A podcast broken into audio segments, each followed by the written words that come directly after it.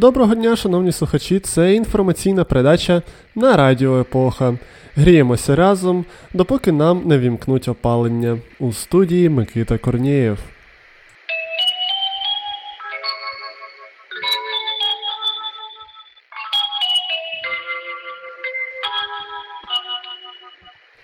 Новини. У Запоріжжі 12-річна дівчинка реанімувала власну матір, коли та втратила свідомість та перестала дихати. Коли мати знепритомніла, дитина одразу ж здогадалася подзвонити у швидку і повідомити диспетчерці, що відбулося. Остання направила бригаду швидкої та впродовж 11 хвилин після цього залишалась на зв'язку, інструктуючи дівчинку щодо проведення заходів першої допомоги. Завдяки вчасно прийнятим дівчинкою заходам та контролю диспетчера, на момент прибуття бригади швидкої жінка ще була живою, і лікарям вдалося успішно завершити реанімаційні міри. Шановні слухачі, Радіо Епоха радить вам ознайомитися з основними заходами першої допомоги, які є у вільному доступі у всесвітній мережі інтернет, а також зберігати спокій під час надзвичайних ситуацій та оперативно звертатися за допомогою. І тоді все буде добре.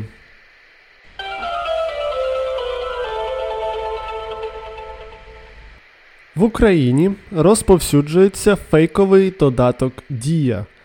Додаток працює на операційній системі Android і дозволяє користувачам редагувати типові шаблони документів.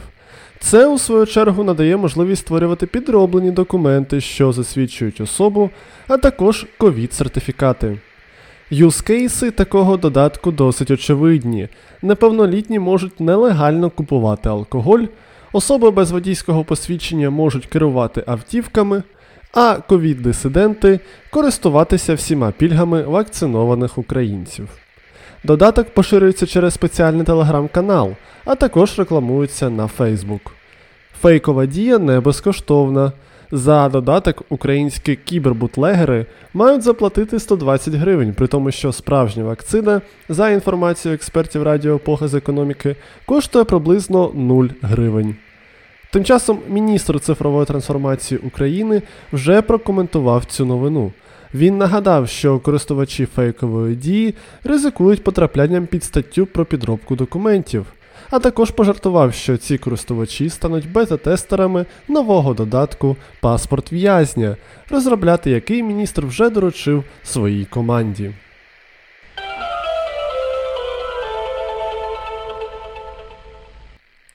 Вокаліст рок-гурту Фіолет Сергій Мартинюк таки мав рацію. Космос буде за нас. Україна та Канада побудують спільний космодром у канадській провінції Нова Скотія. Стартовий комплекс буде призначений для запусків космічних апаратів на українському ракетоносії Циклон 4М. Цим похвалився міністр України з питань стратегічних галузей промисловості Олег Уруський. Будівництво розпочнеться вже наприкінці цього року, а перший запуск планується орієнтовно на кінець 2023 року. До того ж, канадська сторона повідомила, що вже наявні попередні домовленості з компаніями зі Сполучених Штатів Америки щодо запуску їхніх супутників українськими ракетами-носіями. Таким чином є шанс, що канадці, пращури яких колись емігрували з України, зможуть самі емігрувати з Землі на якусь іншу планету, і колись на Марсі, наприклад, може існувати ціла діаспора україно-канадських марсіан. А поки експерти Радіо Епоха з економіки лише сподіваються, що амбітний проект не виявиться банальним розпилом грошей, а державного фінансування вистачить і на звичайні приземлені потреби населення України.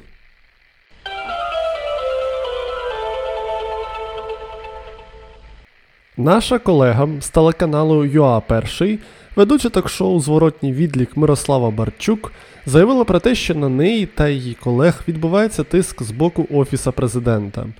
Журналістка повідомляє, що представники ОП пропонують в якості гостей нардепів від Слуги народа, які не є експертами у потрібних темах, а також вимагає знімати інших гостей з програми та висуває інші ультиматуми. Наприклад, слуги не прийдуть на ефір, якщо там буде присутній їх колишній однопартієць Гео Лерос. Президент України Володимир Зеленський спростував ці закиди, назвавши їх хайпом.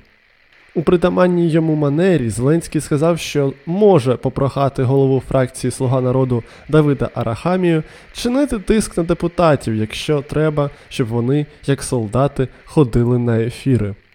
Слова Барчук спростував і радник керівника ОП Михайло Подоляк, додавши, що депутати самі не мають бажання йти на ефір, якщо бачать послідовну і вперту незбалансованість позицій, а також постійну та явну заангажованість ведучих і редакції. Тим часом до заяви журналістки ЮА Перший приєдналися також представники телеканалу Прямий та студії Савіка Шустера. А от Радіо Епоха поки не може стверджувати про якийсь тиск з боку Офісу президента. Але це, скоріш за все, через те, що представники Офісу президента просто не знають про існування Радіо Епоха. Виправити цю несправедливість можна, якщо поширювати наші випуски у соцмережах, а також залишаючи лайки та коменти на різних платформах. А якщо ви, шановні слухачі, ще й будете підтримувати нас фінансово, то ми зможемо робити якісний контент, що буде конкурувати із провідними українськими засобами масової інформації не тільки за об'ємом критики президента Зеленського та його команди. Посилання на наш патрон в описі під випуском. Дякуємо!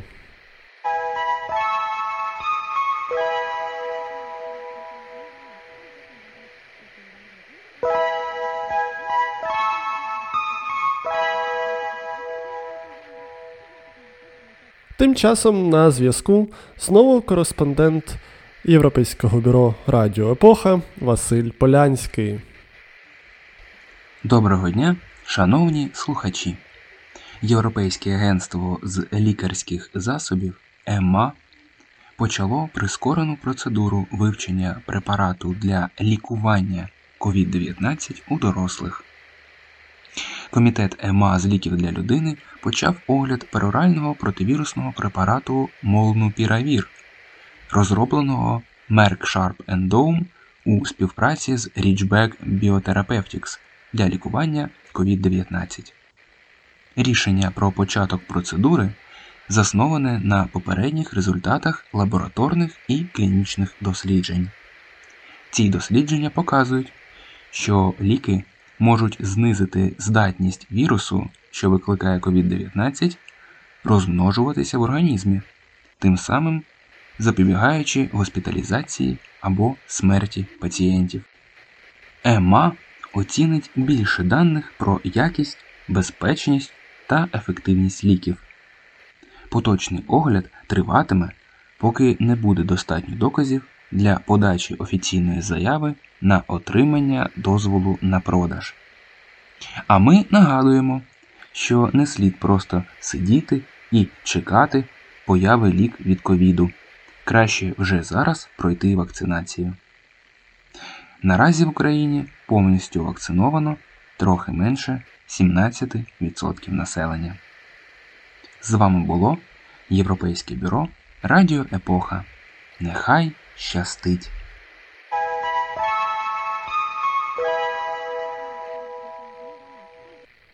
Із сучасної Європи ми приносимося назад до українських реалій. Далі в ефірі новини спорту.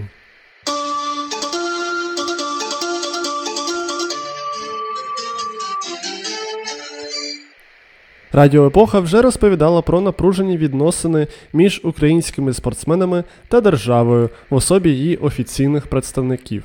Черговий, не побоїмося цього слова, крінжовий епізод стався минулого тижня у Харкові. Цього разу представники місцевої влади провалили стосунки із місцевими паралімпійцями.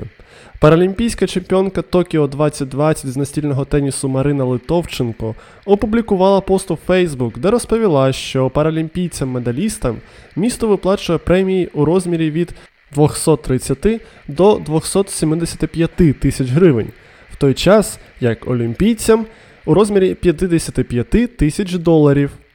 Під час зустрічі з виконуючим обов'язки голови Харківської ОДА Олександром Скакуном паралімпійці отримали у подарунок букети квітів та павербанки.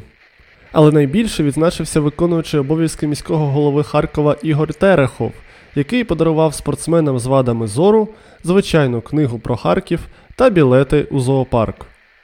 Авторка допису підкреслює, що про книги, надруковані шрифтом Брайля, ніхто не здогадався. Експерти спортивної інфраструктури Радіо Епоха вважають за необхідне зауважити, що у Харкові, як і у більшості міст України, немає достатньої кількості сучасної спортивної інфраструктури з належним обладнанням, а реабілітація спортсменів-паралімпійців також обходиться їм недешево. Тому, на думку коментаторів в інтернеті, яка, на відміну від більшості випадків, цього разу збігається з позицією команди Радіо Епоха, влада міста заслуговує на ганебні слова. А українські паралімпійці, які кожної паралімпіади доводять, що вони є одними з найкращих у світі, заслуговують на краще ставлення та допомогу з боку влади.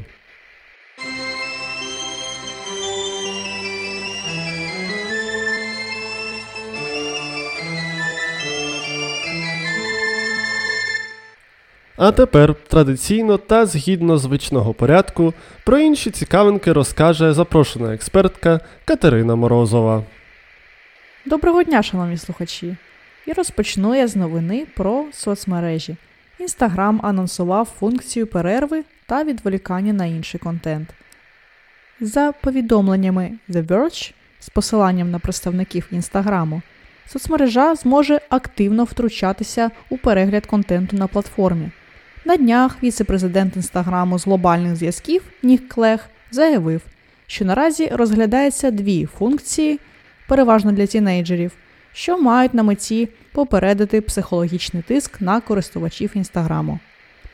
Перша функція полягає в наступному: якщо користувач переглядатиме знов і знов контент, що може містити в собі прояви насилля або агресії, замість цього контенту соцмережа примусово переключить користувача на інший контент. Друга функція передбачає можливість взяти перерву від споглядання контенту соцмережі чи навіть поставити свій аккаунт на паузу.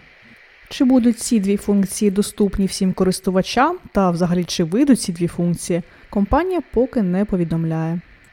А наступна новина вже навколо святкова, і мені буде надзвичайно приємно з вами нею поділитися компанія Lego представила свій новий набір за мотивами фільмів Сам удома. Компанія Lego представила конструктор за мотивами культової франшизи Сам удома. І взагалі це переможна новина. Не тільки тому, що скоро свята, сам удома, ще й Лего, а ще й тому, що конструктор був створений українським фанатом-дизайнером Алексом Сторожуком. Набір Лего включає в себе будинок Макалістерів, сім'ї, звідки походить головний герой фільму, і охоплює події першого фільму. Сторожук сконструював його з 3955 деталей. Набір був створений на базі LEGO Ideas, ініціативи, що пропонує фанатам самостійно придумувати і створювати свої моделі. А набір самодома наразі є найбільшим з фанатських наборів. Цей Лего сам удома детально зображає сімейний будинок Макалістерів, а також має безліч функцій, які розповідають історію святкових витівок Кевіна. Як і зовнішній вигляд, внутрішнє планування будинку відповідає першому фільму та охоплює перший і другий поверхи, кухню, підвал та горище. У набір також входять фігурки головних героїв фільму: Кевіна, грабіжників Гаррі та Марва, старого Марлі і мами Кевіна Кейт. Купити набір можна буде з 1 листопада. Коштуватиме він 250 доларів, тобто приблизно 6,5 тисяч гривень. А як скоро нам доведеться передивлятися франшизу самодома, слухайте вже зараз в легендарній рубриці Народна погода.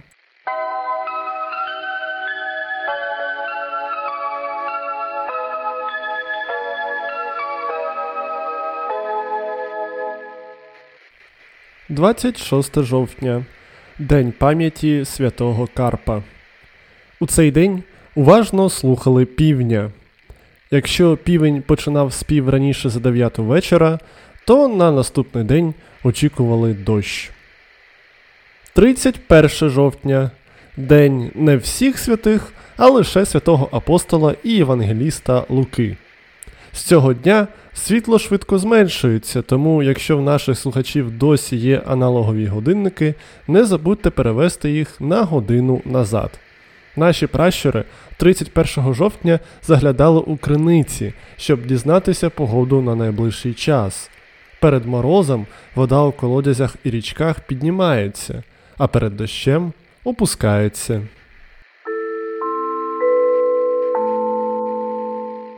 І наостанок подія тижня. 27 жовтня 1882 року у місті Єлисаветград, що нині носить назву Кропивницький, відбулася перша вистава театру Корифеїв під керівництвом засновника театру Марка Лукича Кропивницького. Театр отримав свою назву від книги Корифеї української сцени, яку у 1901 році анонімно написали українські інтелектуали. У цій книзі Марка Кропивницького, Михайла Старицького, Івана Тобілевича та інших, власне, і назвали корифеями українського театру. У репертуарі театру були такі вистави, як Запорожець за Дунаєм, Продана наречена, Галька, Катерина, Енеїда, а також постановка ревізора Гоголя українською. Театр Корифеїв проіснував до 1914 року, коли тодішня влада закрила всі українські газети, журнали, книгарні і театри. Втім, з цим творчим об'єднанням пов'язані імена справжніх легенд української сцени Івана Карпенка Карого, Михайла Старицького, Миколи Садовського, Панаса Саксаганського та Марії Зінковецької. Будівля Єлисаветградського театру, де відбулася перша вистава корифеїв, стоїть і зараз. Наразі там знаходиться Кіровоградський український музично-драматичний театр імені Марка Кропивницького. А на честь самого Марка Лукича, як ви, шановні слухачі, вже здогадалися, було назване ціле місто, де й розпочався творчий шлях театру Корифеїв.